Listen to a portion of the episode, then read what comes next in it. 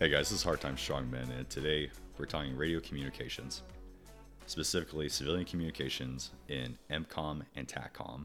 EMCOMM being emergency communication, and TACCOMM being tactical communication. References for today, we are basing this off of our experience. We're going to try to apply what we learned and how we operated in the military and tailor that to civilian prepared individuals.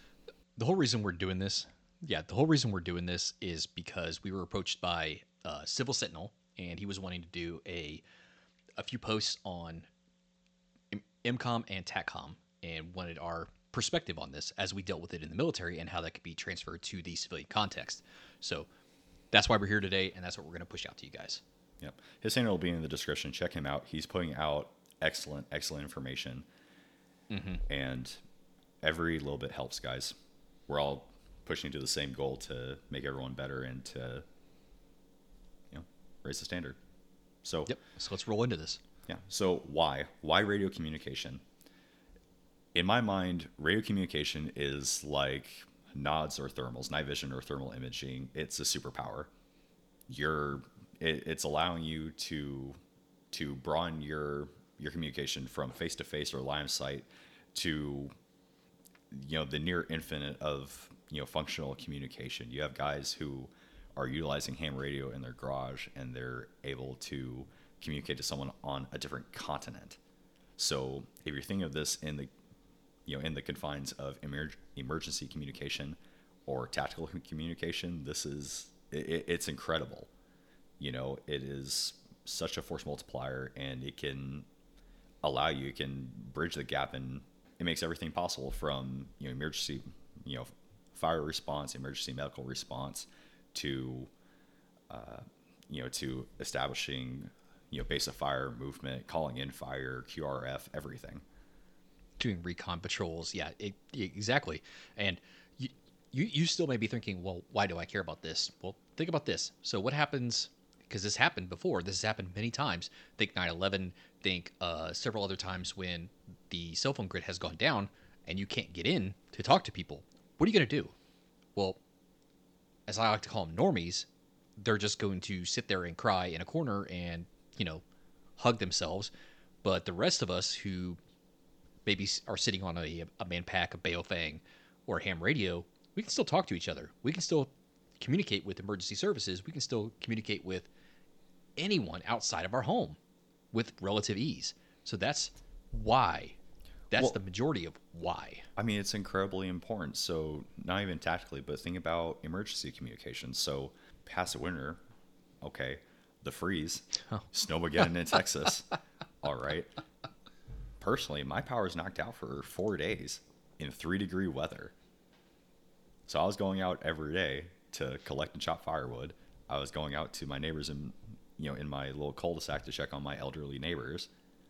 But if my whole neighborhood had, a pack of Baofeng set up, had radio communications set up, you wouldn't have to, go out. You could mitigate risk in, checking on your people. And I mean, just in Florida, you just went through a hurricane. Oh, yeah. Where, say if your power got knocked out, or cell towers went down or whatever, and you were, in a bind, you'd be able to kick on a radio and check in with the National Weather Service, check in on local emergency, personnel, get an idea, more situational awareness on what's going on. If you need to call for help, you call for help. Yep. All these things are available to us just in the background. Absolutely. So it's kind of foolish not to, it is really foolish not to have that capability when it's so easy right now. Let's kind of dig into our experience with, with the military. So this, of course, was in, mainly focusing on the TACCOMM and the tactical sphere of communication. But you were the RTO. How was our communication set up? Just at the platoon level, what you were working with. So at the platoon level, it was fairly simple. There was only a handful of people who actually had radios. Normally, you would roll with your squad net, your platoon net, your QRF or fires. What do you mean by net? Maybe the JTAC. If we had ARES assets, we maybe had a JTAC net. So that was... Go ahead. I'm sorry. Explain what you meant by net. Like when you say net, so what do you mean? When I say net, I mean it's a frequency. It's just a frequency that we operate on. Much like the civilian radios now, we just declared that as a net. It's much easier to say a net than it is a frequency. You know, in the military, you try to get things out as quick and concise as possible. So saying net as opposed to frequency, everybody knows what you're talking about, and you get the point across real quick. So the idea behind establishing different nets is we all use the same radios, pretty much. We all had access to these frequencies, but if you're working with, you know, larger organizations, you can say, okay, this squad uses this net, or this platoon uses this net. So you know that if you click over to this channel that you've pre-programmed into your radio, you will hear this platoon. So you can have a platoon net. You can have a headquarters net if you need to relay, if you have a casualty. As the situation develops, putting out sit reps or salute reports. You could have a QRF net in case you needed help. You could have, you know, medevac, like you said, fires. You know, everyone has access to that. So you're compartmentalizing all these different spheres, and it makes that kind of that spiral web of communication. But it clears up the net from having, you know, one just giant frequency that everyone's on and you aren't able to communicate. Right. And that also comes down to, you know, something I told you earlier in pre-production, which was the more people that you have in your organization, the less people need to be talking on the net. Awesome. So if you have 200 people in your company or 200 people in your group, how many of those people do you want on the radio at one time? Well, your leaders. That's about it. Your leaders, maybe your weapon squad, and that's how we ran it. So you had, you know, in your squads, only the squad leader had a radio. Mm-hmm. Everything else you were relying on verbal, hand signs, whatever, but only the squad leader needed the radio. You know, like you said, it keeps numbers down, keeps everything more concise. Which that actually kind of chased me a little bit is why you guys only stopped with squad leaders having it, because in my mind, I would limit it to. I would also include team leaders in that, just because, you know, they have to maneuver as well. They have to relay information, and you're not going to send a runner out to your squad leader so that he can relay it up. So I would, in my opinion, in my structure, I know when I rolled with first platoon, when I rolled with headquarters, when I rolled with second, I didn't really roll with you guys too much. When I rolled with those guys, I do believe their team leaders had radios. Mm-hmm. So kind of blows my mind that you guys in third platoon didn't. Yeah, I mean, I would have loved to have, like, you know, you saw, we never used them, but you saw the little soldier radios, right? Yeah, the little low powered. I would have loved to have one of those. I probably wouldn't have ran around with an embedder or anything, but, you know, I would love to have that extra capability because that would make things so much easier. And that's something we can talk about in a future episode on, like an R&D kind of, like, establishing RSOPs for, like, you know, like if we were to set up teams and squads, like what we would make that look like. Right. But yeah I think that would definitely be, I think that's definitely the way to go. And you touched on it earlier. But of course, talking about that is not this time. What's up? Not this time. No, I was just saying what we talked about in the pre-show, but how you had everything run in the military. So you had your handheld radios, you know, squad leader and up. Your RTOs had man packs, so larger radios kind of bridged the gap between handhelds and vehicle-borne or, like, HQ-borne radios. And then you had your vehicle radios that had a stupid amount of power. Oh, absolutely. And that's a difference, too, because as an RTO, with my man pack, it was the same radio that was in the vehicles, but it had less power because I was dealing with the battery that was attached to it, whereas the vehicle-borne radios were attached to the actual vehicle's battery, right? And had all of their the infrastructure within the vehicle to be able to push a signal out a lot farther. So it had more power; it could reach further. So as an RTO, I was just bridging the gap between the embedders or the handheld radios that we had with the squad level and the vehicle horn radios, because most of the time as an RTO, I was rolling with the CO or I was rolling with our recon element, and I would, as personally, I would establish at a high point while others were down in, like, say, a valley. If they were operating down there, I would go to a high point and establish, like, near the peak of a mountain and relay information as it came in. Right. Because a lot of times when people were talking on handhelds, they could not hear it back in operations. Mm-hmm. So it would relay through me, and I would relay to operations. So that's the big difference between the radios that we were using. So we had the handhelds, the embeders, the band packs, which were the Harris radios, and the vehicle-borne radios, which were also the Harris radios, but they had a crap ton more power. Yeah, when you think of military communications, you have to keep in mind that the military has an insane network, an insane infrastructure that it can rely on, nigh infinite resources. So everything is interconnected. The squad leader is connected to the platoon sergeant, who's connected to the RTO, who's connected to the headquarters element, who's connected to fires, QRF, an entirely different element on the other side of the continent. Doesn't matter. Yeah. It is such a spider web of communication, and you have to think that when you're thinking of this in the military context, yes, makes sense, perfect, of course they need to be able to do that. When you think of it in a civilian context, you don't have the infrastructure that the military has. You don't have the resources that the military has. So you need to, take your pros and cons, and you have to apply. You can apply these concepts to your situation, what you can do. So, what could a handheld look like? I love that people are getting more into. Well, I'm trying to say encryption, but not everyone's going to have that capability right off the bat. Yeah. I love that people are getting into man packs, and I think that's a great resource and a great capability. So maybe establish that in your squad. But you need to figure out who needs a radio. You need to figure out how many radios you're going to use. If you need a man pack, how do you use your vehicles or potentially your homes or other outposts to that end, and how you can establish that. Not everyone's going to have the same radio. Right. And also one of the really cool things that I'm seeing people doing is making use of repeaters and making use of homemade repeaters. Awesome. So people are taking like man packs with solar power chargers in duffel bags or in like tough boxes with radio antennas, dropping them off and setting them up at the top of like huge hills or mountains and using those as repeaters. I've seen a guy hook up two Baofengs together and he made a repeater.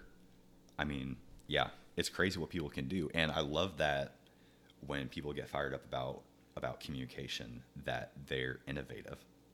They can innovate when, the military a lot of the time cannot because of all the red tape. But yeah, I love where we're going with this, but sorry, just to kind of refocus us. So, pros and cons with our experience in the military. So common issues that we had that we experienced working in the Army with radios. So something called zeroizing your radio. So radio, you program all of your frequencies, all your channels, all your nets, good to go. If you did not change the battery on your handheld radio in a very specific way, you would lose all those frequencies. They'd be gone. Yep. And that's a safety a safety consideration. That's a security consideration when they developed the radio. But if you're in the middle of a field problem, in the middle of a field exercise, and you zeroize your squad leader's radio, you're in a pretty rough way. He's not going to be happy. Yeah, so that your RTO is going to have to come over. He's going to have to keyload all those frequencies again, and that's time that you're wasting. But the issue that I had with that is that it happens so often. Oh, it happened. Yeah, if you're not careful, it's so easy to do. Well, it happened every time we went out. Every single time we went out, someone would zeroize a radio when they weren't supposed to.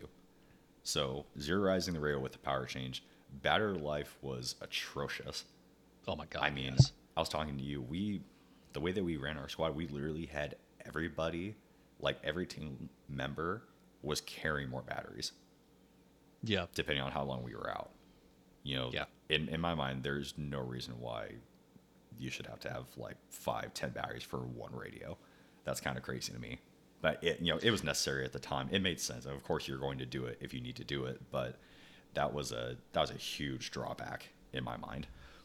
Well, that's the con definitely for the military radios. Whereas in the civilian context, you have these Baofengs or you know what have you with these extended batteries. Where, I mean, you saw mine. I charged that thing the first day I got it, and I didn't touch it again for what 3 months. Yeah. And I turned it back on, and holy crap, it still had full charge for 3 months.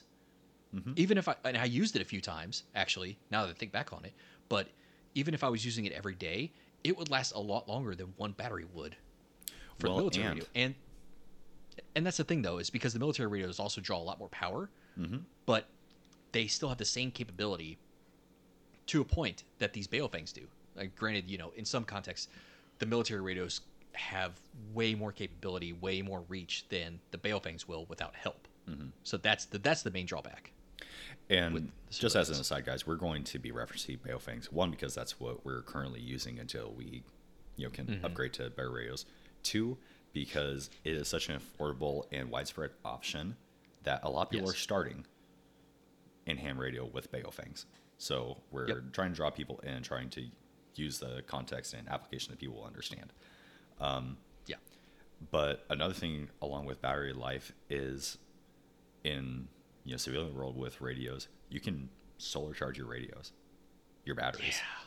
I mean, so you could potentially, you know, have, you know, strap a solar panel onto your ruck, constantly having a battery charging if you need it, and change that out every night.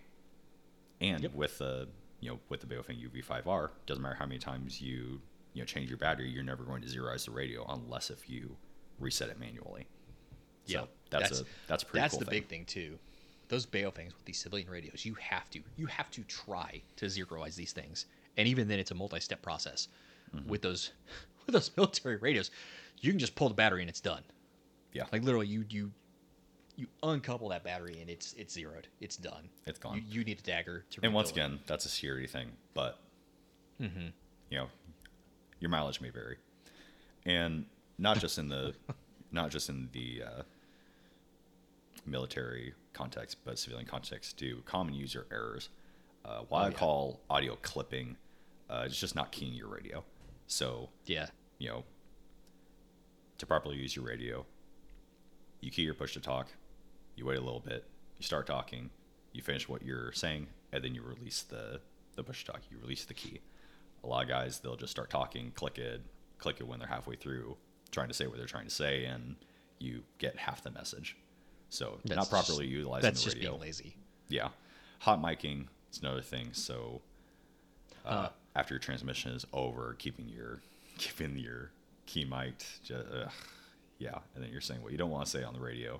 You're taking up the net. No one else can talk during that time. Yeah. Just failed radio etiquette, right? Dead push talks all the time. You know, squad leader, RTO, vehicle would go talk. They hit their push talk, nothing would happen. So, not taking care of your equipment. And then we touched on that earlier, not bringing enough batteries. if you don't have power, you can't talk. So. And this is why my pack was always like 70 plus pounds. Goodness. I had to bring enough batteries for me. I had to bring extra batteries for other dudes. It was not a fun experience. No. I mean, it was fun, just, you know, not for the context of, hey, I'm going to go out with a 90-plus pound pack. Yeah, just not the Screw best. That noise. Yeah. Not what you want to be doing. No. So that was TACCOMM. That brings us into EMCOMM, so emergency communication. In the military, we never really had to use this. There was never a situation where, you know, we had to deal with the tornado, wildfire, hurricane, tsunami, flooding, but we were also big radioactive army. Dust storm, whatever. But yeah, we were also big army. You know, we had our network was massive. Our logistics were massive. It didn't take. But much. Also that we. Yeah. Sorry, I'm just saying that wasn't our context, right? So National Guard. Right, exactly. But there was never a time where we had to use EMCOMM to help ourselves either. So there was, even still, we still had the same nets that we did before, and those would, you could get on the horn and talk to fire. You could talk to EMS or doc. You could talk to you could talk to CID if you really wanted to. Nobody really wanted to, but you could. Rats get fat. Yeah, exactly. Snitches get stitches. So even then, you still have different frequencies or nets. You in a civilian context, you're calling it as dispatch. Dispatch is talking to ground contacts. Ground contacts are talking back to dispatch. Dispatch is communicating to hospitals, or even ground contacts are talking to the hospitals. There's a variety of nets. Everybody's still communicating via radio. They're not picking up their cell phone and be like, hey, what's up, man? I'm coming into the hospital. I'm, transporting somebody who's got a gunshot wound to the chest. No. They're pulling out their freaking CB radio in the thing and communicating. I mean, this, and once again, it goes to just how prevalent it is in our country, right? In Western civilization, right? I mean, hell, cart pushers in Walmart have radios.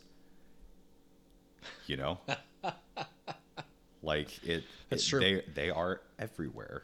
When you think locomotive, so train conductors. When you think, airliners. When you think taxi. I mean, everybody uses radios. Yep.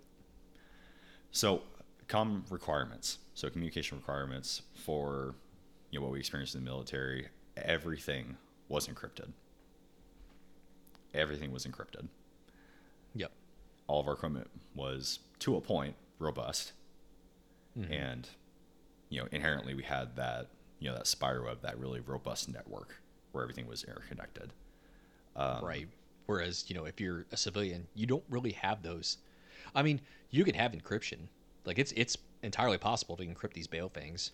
If you're not listening on the right encryption, all you're going to hear is really static and some broken English. Mm-hmm. The main thing about civilian, comm requirements though, is they got to be affordable and they have to be procurable.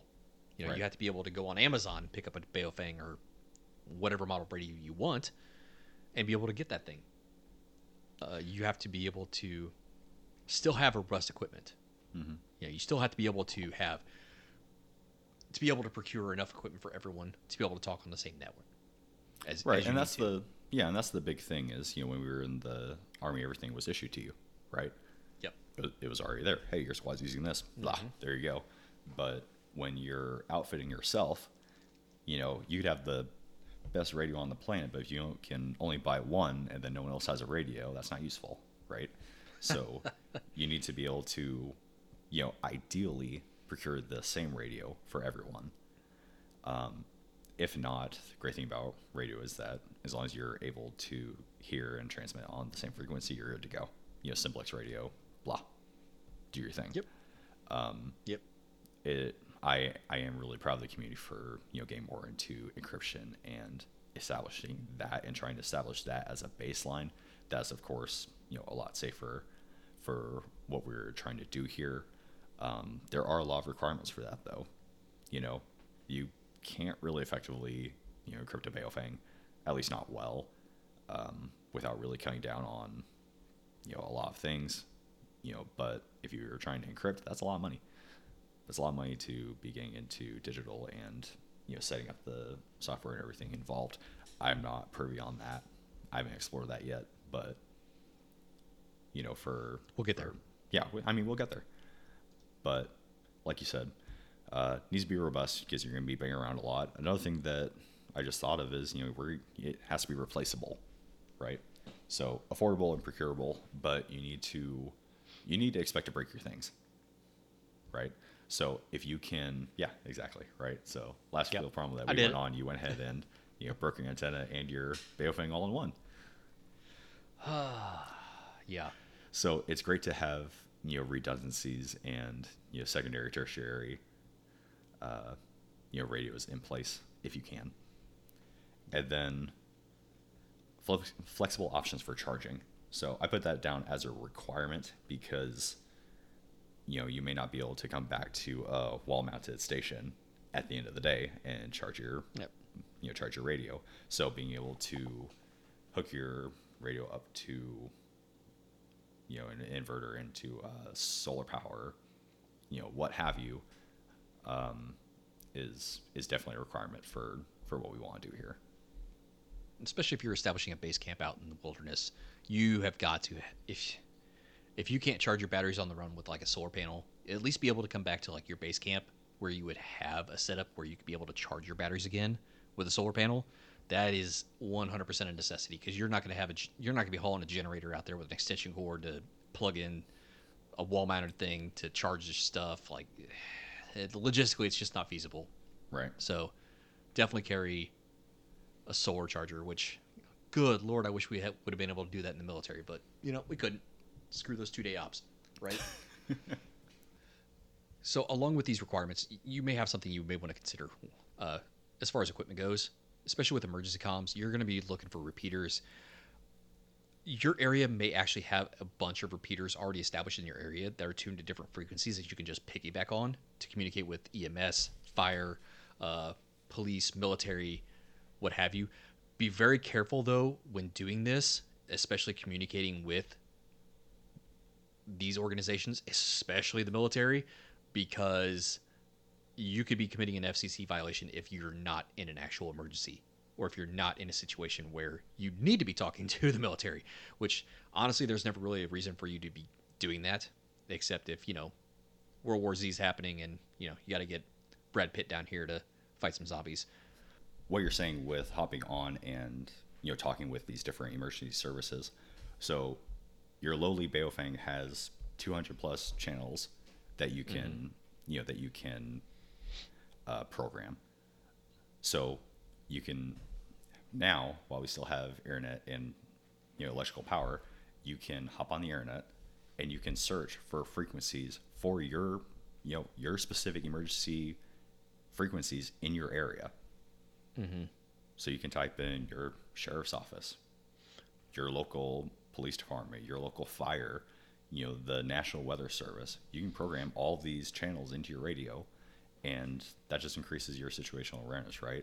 A couple just apps that I want to put out for this episode: Repeater Book and EchoLink, specifically for radio. So Repeater Book, you type in your zip code or your town or just your location, and it'll give you a list of repeaters in your area, their frequencies, their offset codes, everything. Yeah. And then EchoLink, I haven't utilized it yet, but the idea is EchoLink links repeaters together. So in theory, you could, you know, your range could explode for how far you could communicate. But, you know, just like you said, being able to utilize repeaters in your area, especially if you're traveling, being able to know what repeaters in the area, where they are, how strong they are, all of that is a huge resource. And along with that, especially in emergencies, take into consideration, can you, or really how can you outfit your community? We talked about that a little bit.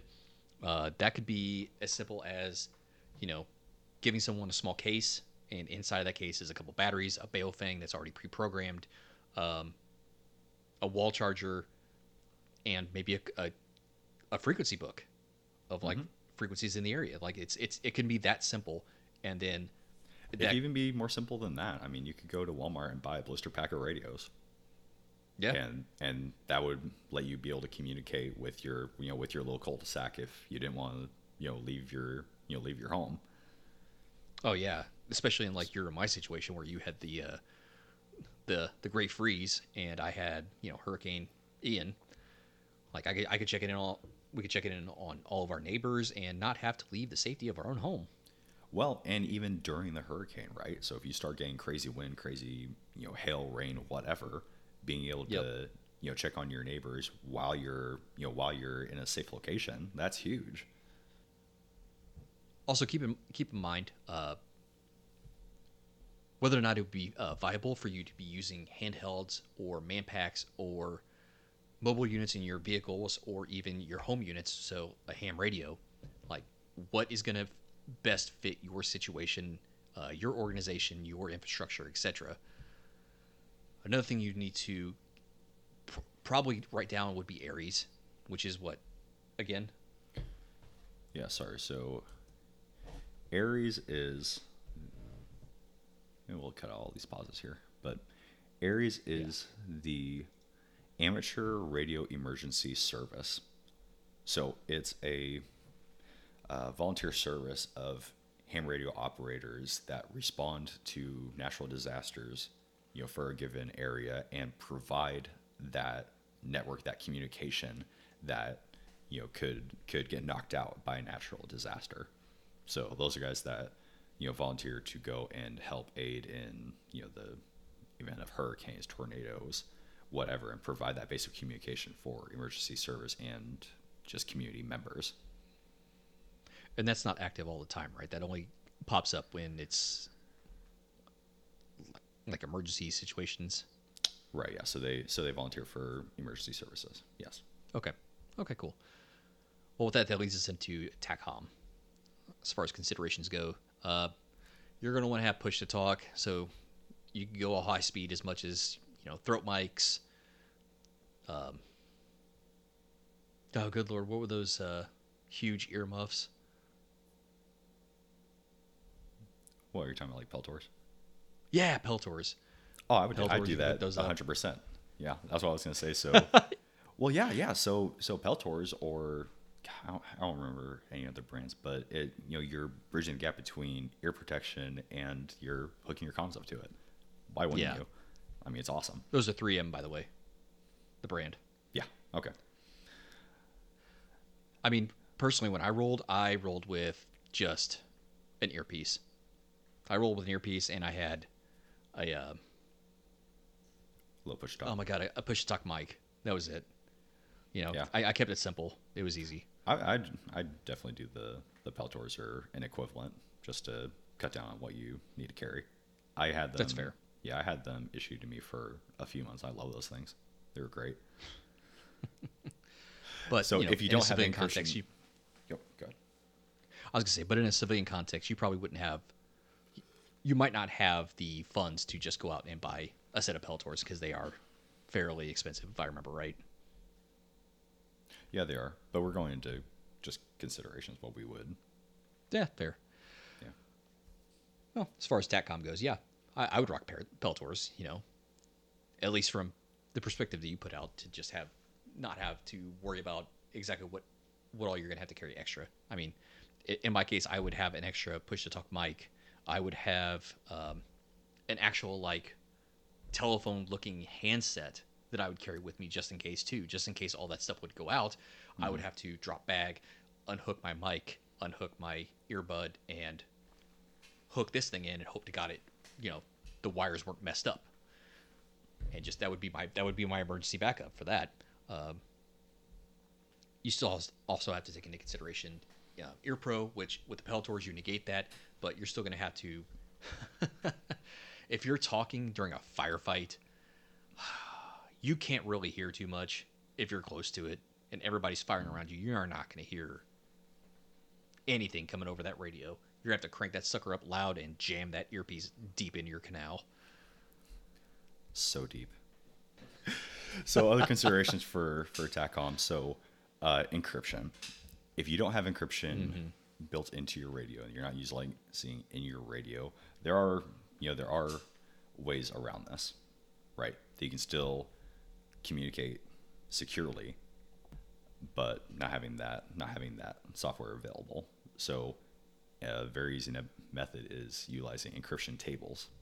So having a little laminated card with, say, numeric or alphabetical, you know, rows and columns, and, you know, each combination equaling a phrase or a letter or what have you, establishing that beforehand so that when you're putting that over the net, if someone isn't in your group, anyone can listen in, they won't know what you're saying.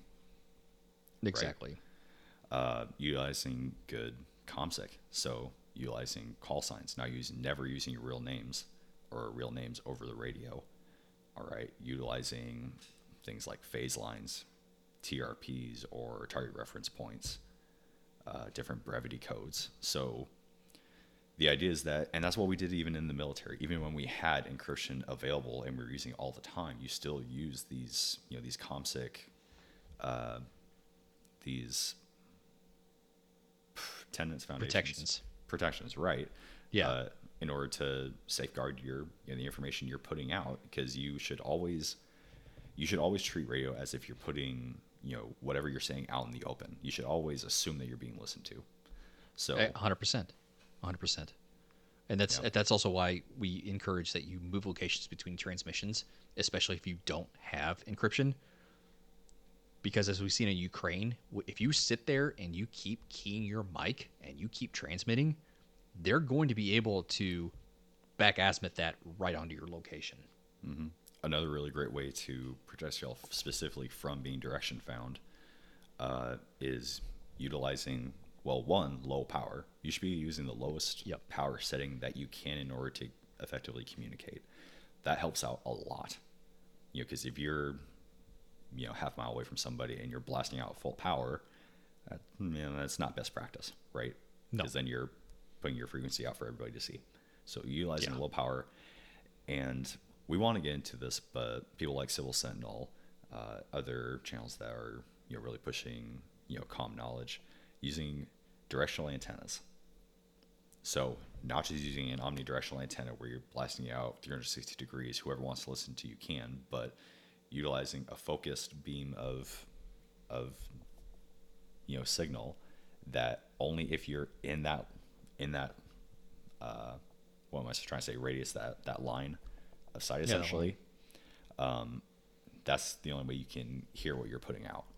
So that's a huge advantage. Advantage to putting out the information and trying to keep that secure.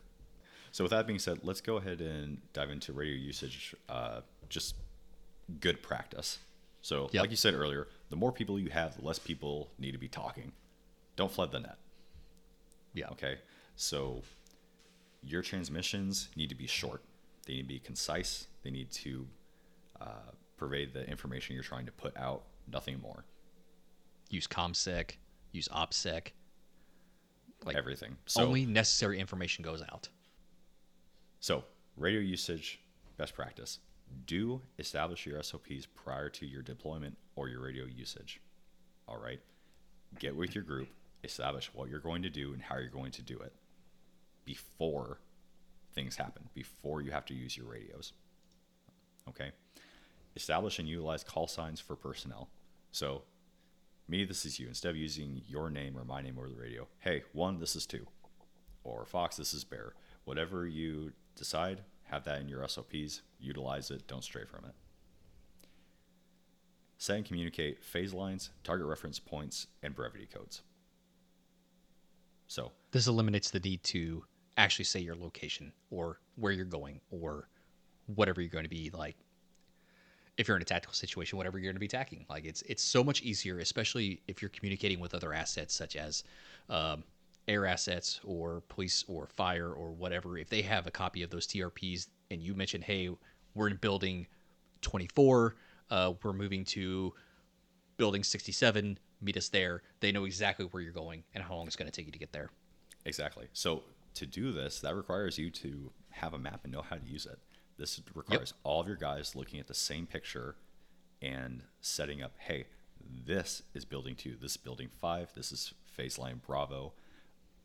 Sorry, for brevity, a phase line is a line drawn across your AO, your area of operations, and saying, hey, once we hit this line, once we pass this location, this is going to happen. So you don't have to communicate that. So once you know that you're past a certain point, then different actions can take place.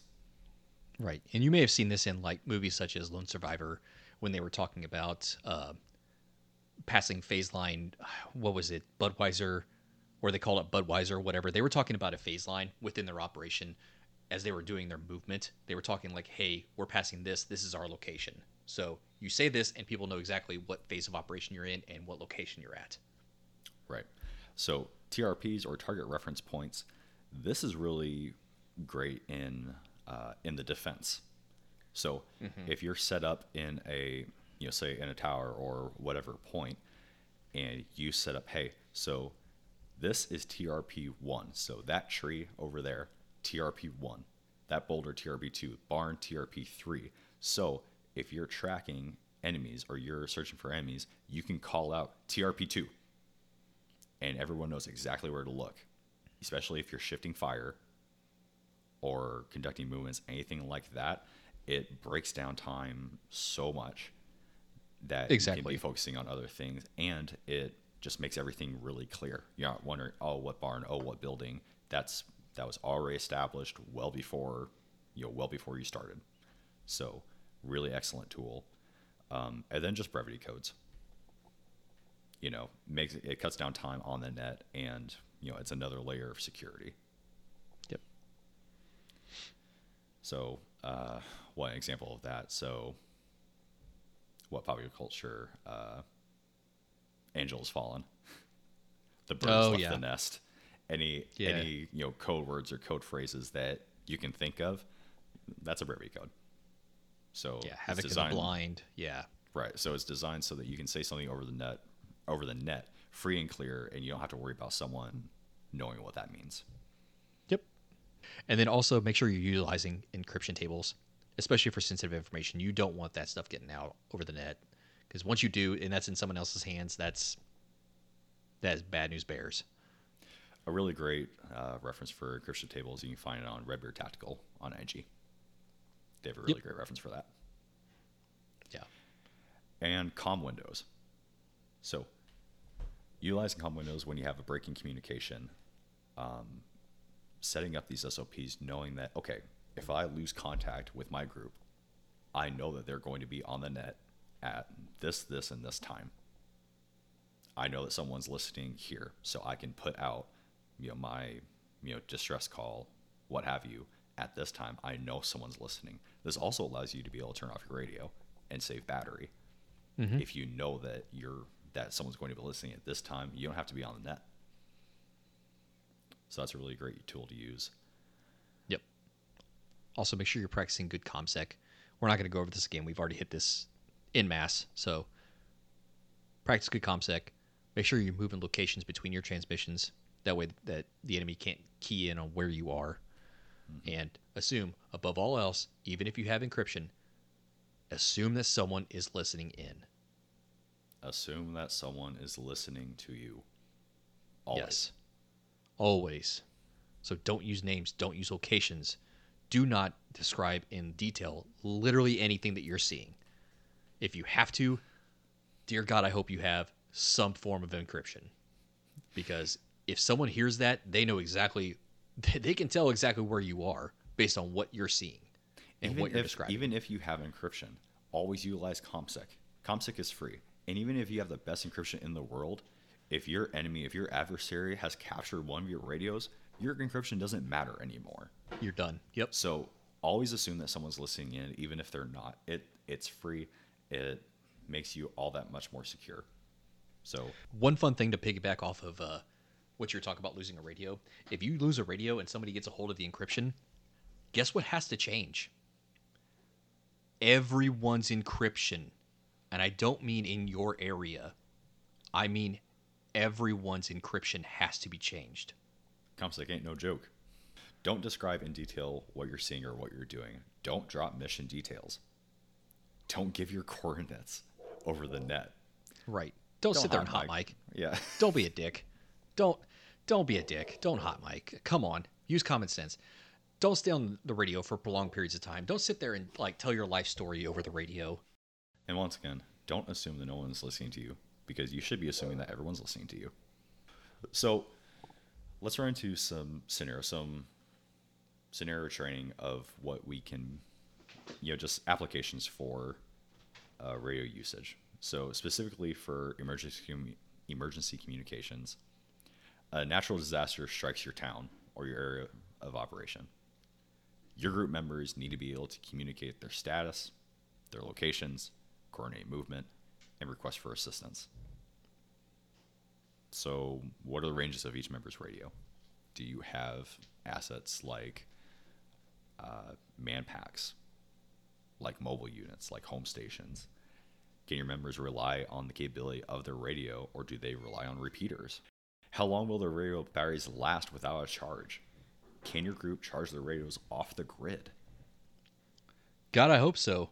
I I would hope you'd have some sort of solar capability to recharge your batteries. So the thing of a natural disaster, right? So, you know, let's say I'm out of suburbia. Let's say I'm on my land with, you know, my buddies, right? Natural disaster happens. We no longer have cell contact. So can my radio reach to my other buddy's home? Can my radio talk to his radio without me having to move? That's huge. Okay. Say if I'm out to town, or I'm out in, you know, a field, whatever, and I'm away from my home. If I'm away from my home station, my home unit, right? So what is my radio status then? Do I have multiple radios? Do I have a radio on me in my vehicle at my home? You know, do those have the same capabilities? Does my buddy have the same capabilities that I do? So these are all things that you need to be considering. Okay. So say during a local town meeting, you're given the task of equipping yourself and your neighbors with emergency communication, with equipment, SOPs, everything. Mm-hmm. What equipment are you going to suggest for the group? Yeah. How did you choose that equipment? What were your pros and cons? What were the considerations that you thought of? Okay, what SOPs are you going to establish? What SOP is going to be on the top of the list? Okay, think of your context now. Think of your neighbors now. Do you have elderly neighbors? Do you have, you know, political views come into play? Okay, so will your neighbors even care? If you handed your neighbor a gift wrap Pelican case with a radio, 3 batteries, and a laminated SOP sheet, will your neighbor even pick up that radio if it's an emergency? You know, these are things to think about. So that brings us into the TACCOMM consideration here. So say your team or squad is tasked with defending a civilian business during civil unrest or rioting. So how are you going to do your interpersonal team how are you going to do your inner team or inner squad communication? Taking into consideration the programming of emergency services and news channels into that, so you can track the news, so that you can track what's going on. Because a lot of times, if there's rioting, if you're listening to emergency services, they're going to tell you exactly where the rioting is, so you know how close it is to where you're operating. Also, news channels have the eye in the sky as well, so if you're tracking those, you can see exactly what's going on and where and how bad it is. Also, keep in mind, how does your group having radios change the perception of how civilians see you? I mean, if you're rolling around with whip antennas, with cattail antennas, with, you know, Peltor headsets on, how are they seeing you? Like, how are you being judged? How are you being evaluated from the standpoint of civilians? Are they going to see you as military? Are they going to see you as militia? Like, how are they seeing you? You need to keep that in mind too, because that could turn into a, ooh, I don't want to mess with them. I don't even want to talk to them. I don't want to relay information to them. I need to get away from them as quick as possible kind of thing, versus it could end up being, hey, let me test my gun against these guys. You never know how the reaction is going to be, and that's definitely something you need to look into, because that comes down to, oh God, I can't remember who posted on IG, but it came down to the 3-block war. I was about to mention that. Yeah, by the Nickus of Nicks. Yes, that was war. A great read. Right. So, idea being, you and your group are patrolling down one block, right? And all locals are friendly to you. Everybody's want to do business with you. They wave, yep. They say hi, you know, they around the corner, they feed you information. Right. You go down around the corner, go down another block, and it's half and half. Some people wave, some people are friendly, others don't really interact with you. They kind of look at you sideways. Mm-hmm. Others, you know, start to kind of close their doors, go inside. You round the next corner, go down the block. All the kids are gone. People are talking on cell phones, looking in your general direction. Business close early. You have some shady-looking characters start to gather, and they might even take pot shots at you. You know, start something. I mean, it can be that quick. It can be. It can change that quickly from one street to another. So perception equals reality. So what do you look like to the locals? Absolutely. That's a big thing. Yeah. In another scenario, so say one of your team members requests a QRF support at his property. Maybe rioting's broke out there. Maybe there's someone attempting to gain access to his property, and he doesn't have the firepower to repel them, or doesn't want to risk going into a firefight because his family is there. Does your network have a QRF in place, a quick reaction force? So a group of people willing to jump in their car and go at a moment's notice, because QRF can be the difference between life and death.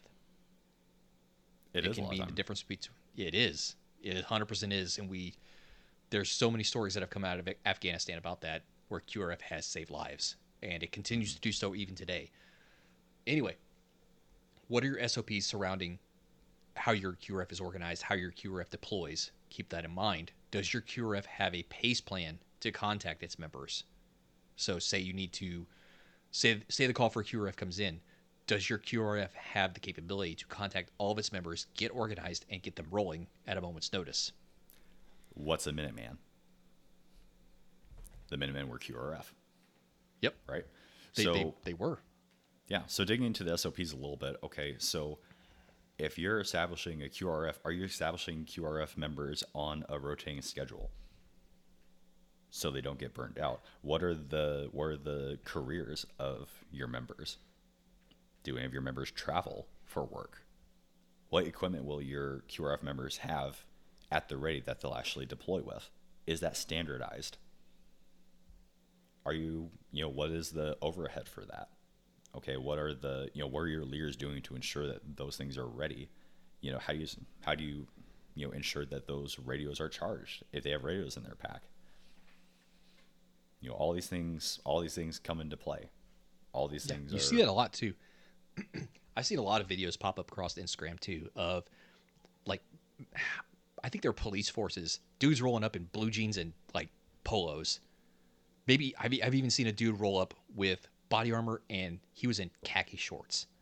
Like, yeah. These guys are your QRF. Like, you may be in a business suit and you may not have time to change. You're rolling up to the scene in whatever you have on, but your equipment is staged in your place of work.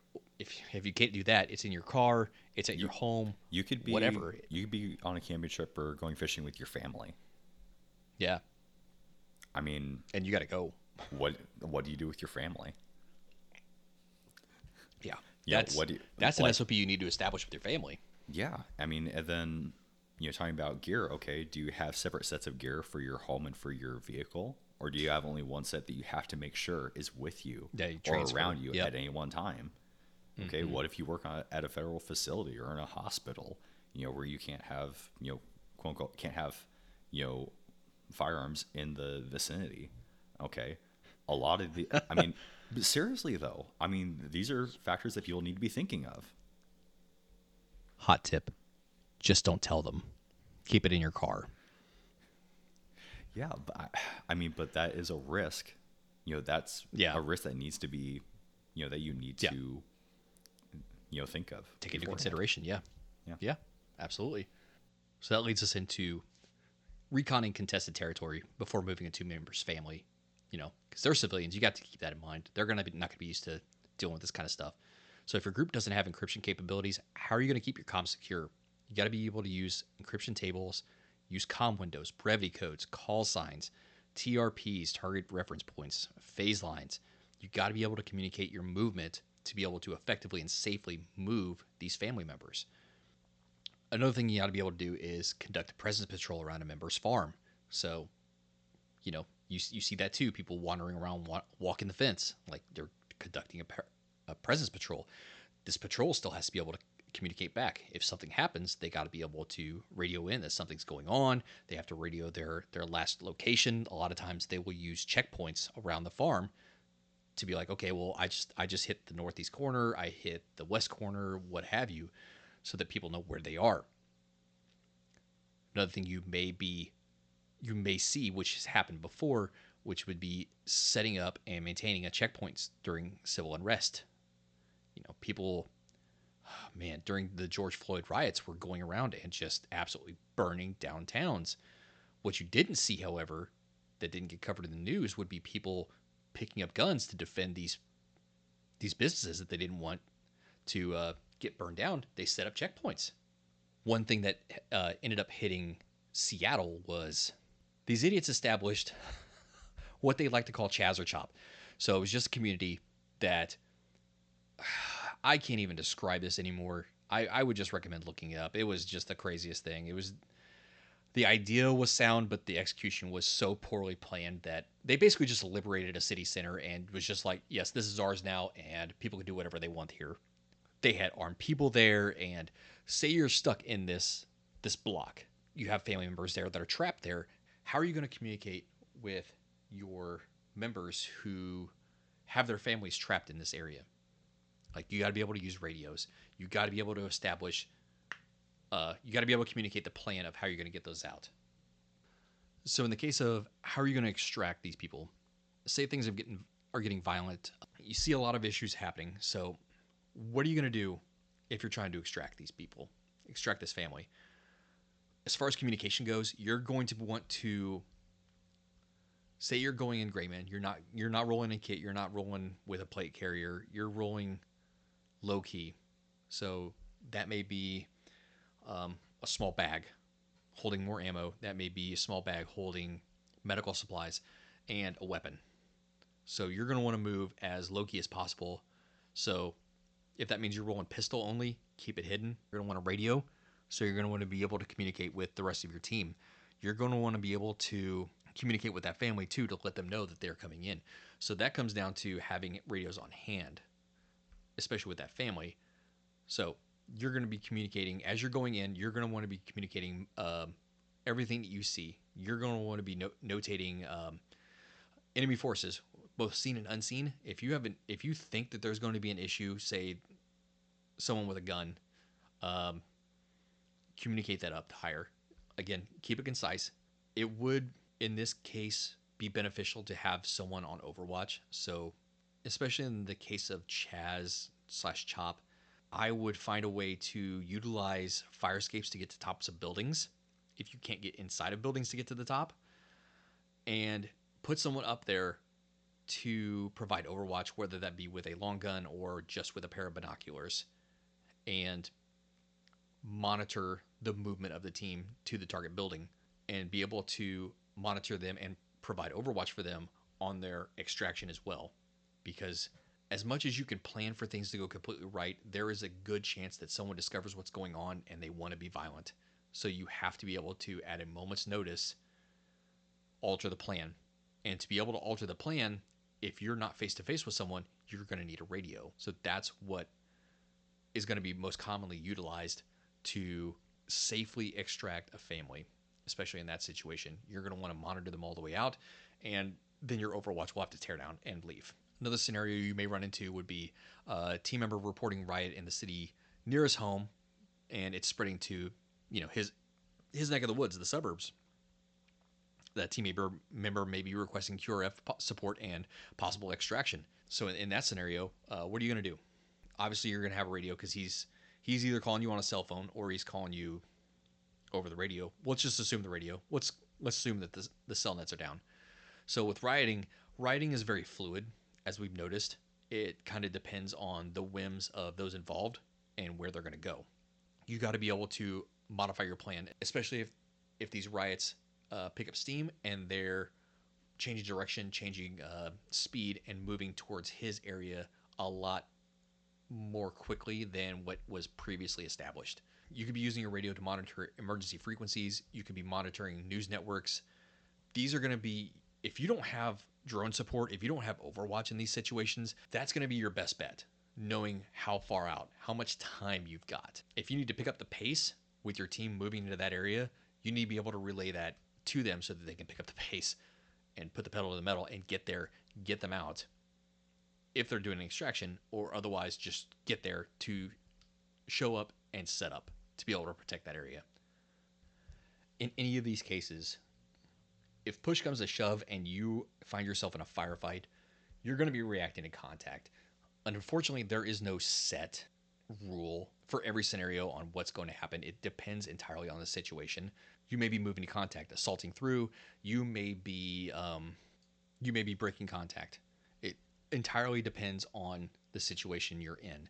And this is going to come down to whoever's in charge, evaluating what information is being put to him, and then making a decision to either, well, we're either going to harden up where we're at, we're either going to assault through and end this fight right now, or we're going to break contact. We're going to get out of here.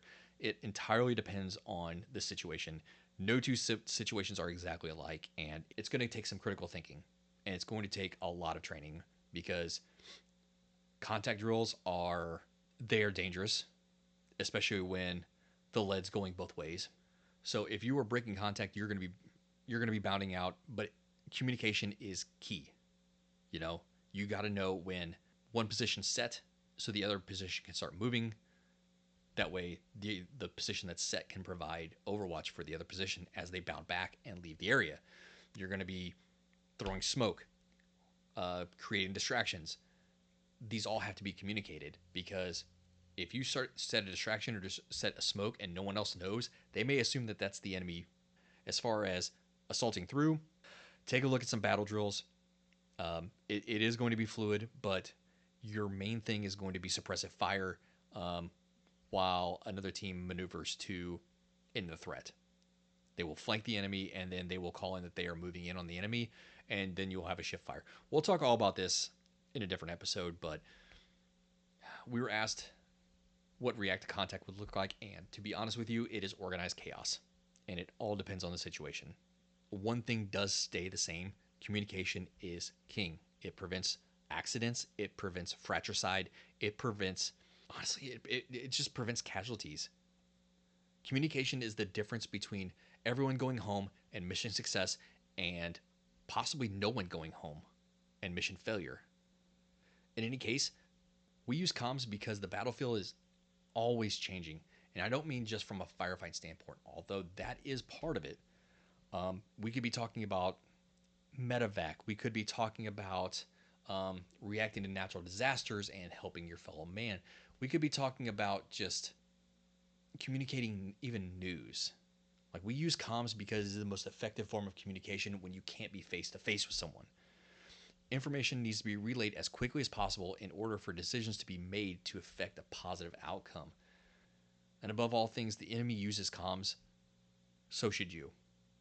They use it to monitor responses to actions. They use it to recon, to coordinate assaults, adjust indirect fire, and we use it for the same. We used it in the same way in the military. With the use of comms comes the ability for the enemy to track your location. We saw this in the Ukrainian war. Ukrainian positions were getting shelled because people stayed on the net too long. Same with Russians. This brings up, make sure you're doing check-in times. Make sure you're working ComSec, OPSEC. Use directional antennas to prevent your location from being seen. Have SOPs, have check-in times, have SOPs for everything. Whether it's check-in windows, whether it's for QRF, almost everything that we did in the military should and could be used in a civilian context, especially in tactical situations. It's meant to save lives. It's not meant completely to take lives.